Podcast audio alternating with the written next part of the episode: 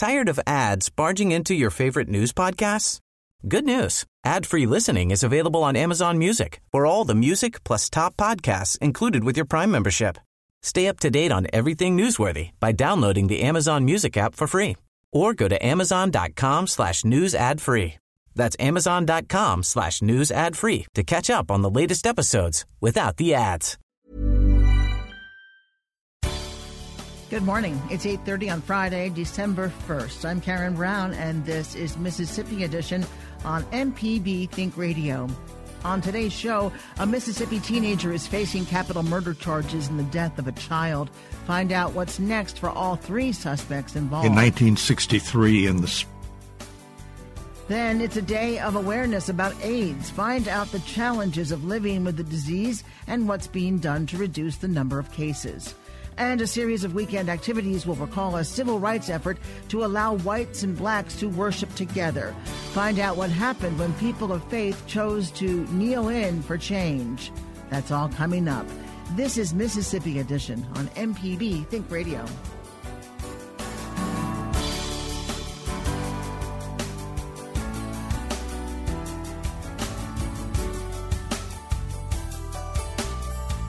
The death penalty is a possibility for the kidnapping and murder of a six year old boy in Mississippi. Kingston Frazier was kidnapped while sleeping in the back seat of his mother's car when it was stolen from a grocery store parking lot. 19 year old Byron McBride faces capital murder charges and possessing stolen property in the case. Another teen, DeAllen Washington, is also charged in the May 18th shooting crime. Washington was indicted for accessory after the fact to murder, kidnapping, and motor vehicle theft. Another suspect, Dwan Wakefield, could also be charged later. Michael Guest is district attorney for Madison and Rankin counties. He tells MPB's Ashley Norwood more on the grand jury's proceedings. The Madison County Grand Jury met yesterday. Uh, they returned two indictments. Uh, the first indictment was against Byron McBride. Uh, he was charged with two counts. The first count, uh, the capital murder uh, of Kingston Frazier. Uh, the indictment alleges that Byron McBride killed Kingston Frazier during the commission of the offense of kidnapping. the second count to the indictment alleges uh, that Byron McBride did have in his possession a stolen 2000 Toyota Camry. Uh, as the the action of the grand jury as it relates to DeAllen Washington. In that case, the grand jury returned a three count indictment. Uh, count one was accessory after the fact to murder. Uh, count two was accessory after the fact to kidnapping. Uh, and count three was accessory after the fact to motor vehicle theft. Uh, the grand jury also heard testimony and returned findings against Dwan Wakefield. Uh, the grand jury, after uh, hearing uh, evidence from witnesses called uh, to testify before the grand jury, uh, found that there was probable cause to return an indictment against Mr. Wakefield for the crimes of accessory after the fact to murder, accessory after the fact to kidnapping, and accessory after the fact to automobile theft. Uh, the grand jury found that at the time Mr. Wakefield committed these crimes, that he had not yet reached his 18th birthday, that he was 17 years and nine months. Uh, because he had not turned 18, uh, because this was not a crime that carries a life sentence, uh, and because his actions did not involve a firearm. The grand jury found that uh, original jurisdiction rested with the youth court of Madison County. And so the grand jury made the following findings. Uh, the findings were the grand jury finds that exclusive original jurisdiction for the above listed offenses rests with the Youth Court of Madison County. The grand jury hereby respectfully requests that the Youth Court of Madison County take all available actions to certify the above named individual as an adult and thereby transfer his case to the Circuit Court of Madison County. The grand jury believes it to be in the best interest of justice that said defendant be charged and tried as an adult for his involvement in the death of Kingston Frazier. So the grand jury made that finding uh, that requires the case first to be referred back to youth court or to youth court but is making the request of youth court as well as our office and the family uh, that the youth court would certify Mr. Wakefield up as an adult uh, so that he can be held accountable for these crimes in the Circuit Court of Madison County and will be hopefully tried uh, as an adult. Were there any relationship between the main suspect, Byron McBride, and Kingston's family? Uh, there's no information that that we have that uh, any of the individuals involved in this case uh, had any relationship with any of members of Kingston Frazier's family. So no, ma'am, there there was nothing that came out in the investigation to indicate that. What do you know about uh, how or why the shooting transpired? Uh, don't feel comfortable at this time really talking about the facts of the case. Um, of course, there are a lot of facts that came out early on after there was testimony at the preliminary hearing. Uh, but in an effort to, to kind of tamp down on, on pretrial publicity, um, would n- not feel comfortable at this time going into the individual facts of, about what any of the three individuals may have done or may have said. Did you have much cooperation from the other suspects outside of McBride? Um, there were statements which were were obtained from McBride and Wakefield. I think those statements were testified to at the preliminary hearing. Uh, so uh, they were agreeable to speaking with law enforcement at the time of arrest. Thank you. The attorneys for McBride and Washington were unavailable for comment. The attorney for Wakefield says because the teen's case has been referred to youth court, he could not comment. Coming up, it's a day of awareness about AIDS. Find out the challenges of living with the disease and what's being done to reduce the number of cases. This is Mississippi Edition on MPB Think Radio. This is Mississippi Edition on MPB Think Radio. I'm Karen Brown. Mississippians and people around the world are recognizing World AIDS Day today. Jackson has the fourth highest rate of HIV infection in the nation, according to the Centers for Disease Control. Though transmission is highest among black men who have sex with men, the rates of children with the disease are alarming. Chip Lyons is president of the Elizabeth Glaser Pediatric AIDS Foundation. He tells us progress has been made, but more work is needed to end in children. We are a situation in 2017 where there are still 400 children a day um, who are newly infected. That number should be down close to zero because we have the medicines and ability to uh, prevent those new infections. Most of them come during the course of a pregnancy or during the breastfeeding period. And um, over the longer stretch, we've reduced new pediatric infections in the United States by 95%. Um, there are fewer than 200 a year in the United States um, in our huge country. And we've also reduced pediatric infections by 70% uh, worldwide. So one could say, and unfortunately some people do say, with that kind of progress, you have it in hand, you don't need my help the fact of the matter is the rest of the way to end AIDS in children is going to be in some respects as challenging as the obstacles we've faced so far. So the the message on World AIDS Day is we have to remember the kids. We can get to the point of ending AIDS in children, uh, but we need to continue the investment and the leadership and uh, continued innovation so we uh, do a better job year on year. Where are the most cases of AIDS in our world?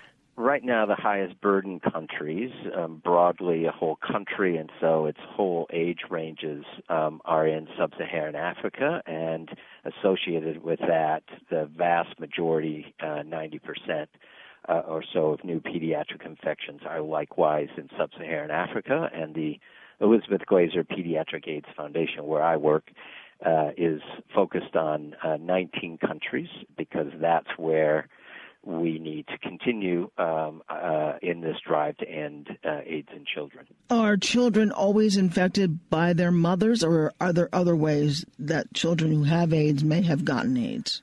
It is 95 plus percent um, the result of uh, the pregnancy or, or breastfeeding period. There could be a few small, very unusual, very rare cases of blood or um, uh, in in some other way but when you're thinking about or your listeners are thinking about a child being infected, you can associate that with a pregnancy by an HIV positive uh, woman who has not, in all likelihood, gotten themselves on treatment. So that's the critical step. That's how you drop the chance of, of uh, transmission to a child down to just 1 or 2%, um, which is where we should be everywhere. It used to be in this country decades ago, if one contracted AIDS, it was a death sentence. They were going to die.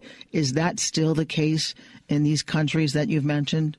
It would be the case, particularly for children. The mortality rate um, uh, rates are sky high for two and, and five year olds if they have the virus and they're not diagnosed and put on uh, treatment.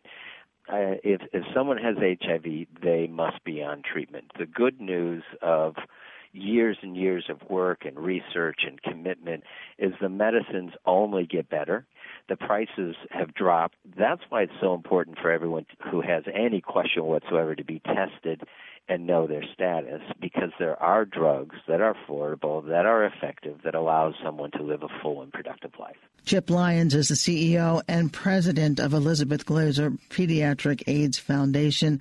Chip, thank you so much for some really good information. Not at all, Karen. Thanks for your time. Jason McCarty is state coordinator for HIV support group Mississippi Positive Network. He tells MPB's Desiree Frazier the disease is not limited by race, age, or gender. So, Mississippi Positive Network is an organization created for people living with HIV in the state of Mississippi. It's not only a network that brings together advocates that want to advocate for people living with HIV, but it's for people that have HIV that just want to simply get together, network, find common ground, um, Break Bread, and just an overall organization just for everyone living with HIV in the state. Are there a lot of people in this group? In our organization, there's um, so far there's about 100 people that have come to the table to say um, they're HIV positive and they're not proud of it, but they have accepted it. You know, and, and the forms of accepting of having HIV is all over the place. There's people that they tell themselves. That's only their primary care physician and their self. There's people that tell their family. There's the people that tell their friends, and then there's people that tell the world. Um, so right now we have 100 people at the table um, that have come to say that they have HIV in Mississippi and they want to help change the epidemic. Is this for men and women? Yeah, it's for men, it's for women, it's for trans. HIV sees no gender. Um, so the Mississippi Positive Network doesn't see gender as either. So it's for everyone. You talked a little bit about why you needed this support group. Uh, explain that. You know, living in Mississippi, first of all, being um, if you represent yourself as being gay in Mississippi is already a big enough issue. You know, but to bring in an extra situation could be rough. You know, when speaking with people that have HIV in this state, you know, it's an extra element that they have to label themselves. You know, let's imagine um, someone that is black, disenfranchised, has HIV, living in Mississippi, where we know the minority population um, is really not A, represented, or B, really respected, there's a lot of weight that gets put on people's shoulders. So this network is about really bringing people together that when we go to an event, we don't see gender, we don't see sex, we don't see the race, we don't see if you're gay or straight because everyone is welcome. We have people that are in the network that are not gay because, again, HIV doesn't see anything. There is no eyes to this disease. This disease has, it loves everyone. You know, so everyone has been to the table and everyone is welcome to the table. So it's a mixed race group because I think, as you mentioned, when people think about HIV in Mississippi, they think of black males. Yeah, I think right now it's because all eyes on the epidemic are for MSM for black males. You know, because that's currently what the epidemic for Jackson is. So when we're speaking to legislators or when we're speaking to people of power, they automatically assume that everyone that has HIV is black and they're gay. That's simply not true, you know. And so there's a lot of um, misguidance in the people of power, quote unquote, world that to think that this is a black issue is not only ignorant, but the facts don't state it. Everyone, again, can get this disease. And so I think when we get to the understand at the table that anyone can get it, prevention is care, and access to care is how we're going to stop this epidemic.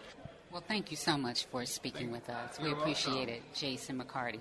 Thank you so much. The Centers for Disease Control reports in 2015 509 adolescents and adults died in Mississippi from HIV the virus that causes AIDS. Coming up, a series of weekend activities will recall a civil rights effort to allow whites and blacks to worship together. Find out what happened when people of faith chose to kneel in for change. This is Mississippi Edition on MPB Think Radio. This is Mississippi Edition on MPB Think Radio. I'm Karen Brown. Members from Mississippi's communities of faith are coming together this weekend to recognize workshops, or worship rather, across race lines. From Saturday through Monday, the Jackson Interfaith Civil Rights Committee is hosting a series of free events to commemorate the church visit campaign of 1963 and 1964. The Jackson Kneel In movement was an attempt by an interracial group of students, parishioners, and civil rights activists to integrate Protestant and Catholic churches in downtown Jackson. Organizers used direct action protest to urge the churchgoers and ministers at segregated churches to open their sanctuaries to African American worshipers. Reverend Ed King is a retired faculty at the University of Mississippi Medical Center. He was also chaplain at Tougaloo College in the 1960s. He tells us about the original event. In 1963, in the spring, black people and a few white allies were planning civil rights campaigns. Dr. King was planning his campaign in Birmingham, working closely with uh, the Student Nonviolent Coordinating Committee and his own organization, Southern Christian Leadership Conference. And before the big marches began in Birmingham, Dr. King wanted to confront the white Christians and the white religious leaders of the city, including the Jewish community, and see if some kind of progress could be made without having to have demonstrations, marches. No one knew at that moment that that might mean dogs and high school students in prison. Uh, that campaign was coming.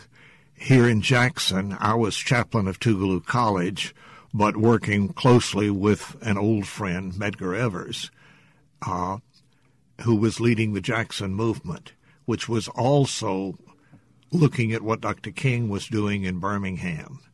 And Dr. King asked us and others to have visits to religious centers, in this case, white churches, on Easter Sunday, and hopefully to get dialogue going and if people could take one step together, maybe it'd be easier to sit at a lunch counter or even to go to school together. What sure. was the reception from white churches in Jackson?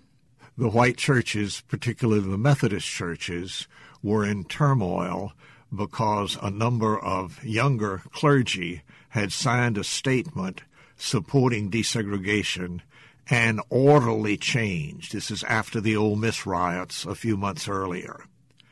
Uh, many of those ministers had been driven out of the state between January and Easter. For Medgar, I went to Dr. Selah, the pastor of Galloway United Methodist Church, and Dr. Selah said, This is a good idea, and uh, I will have Galloway Church open, but please do not come in Easter this year. Let's wait until the middle of June and Medgar was very willing to compromise. So on. We, I think somebody let Dr. King know that in Jackson a better date for us would be midsummer. This again, this is April. Birmingham explodes a week later. But this was typical of civil rights leaders trying to find some way, willing to change, willing to moderate. And so we did not have things then. Uh, Birmingham explodes, Jackson explodes, with our nonviolent demonstrations being met by violence. By the early part of June, over 500 people had been arrested, many of them tortured in prisons here in Jackson.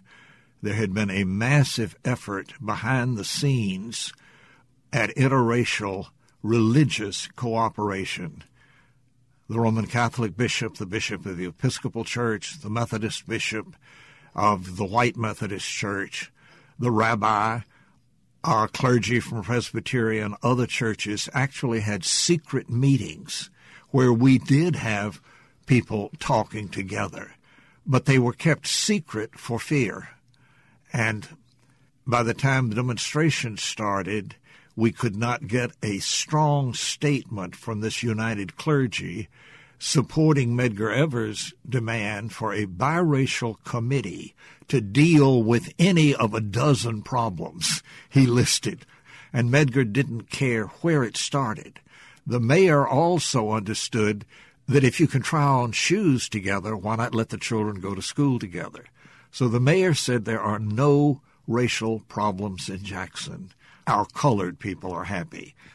And Medgar was trying to show that people did want change.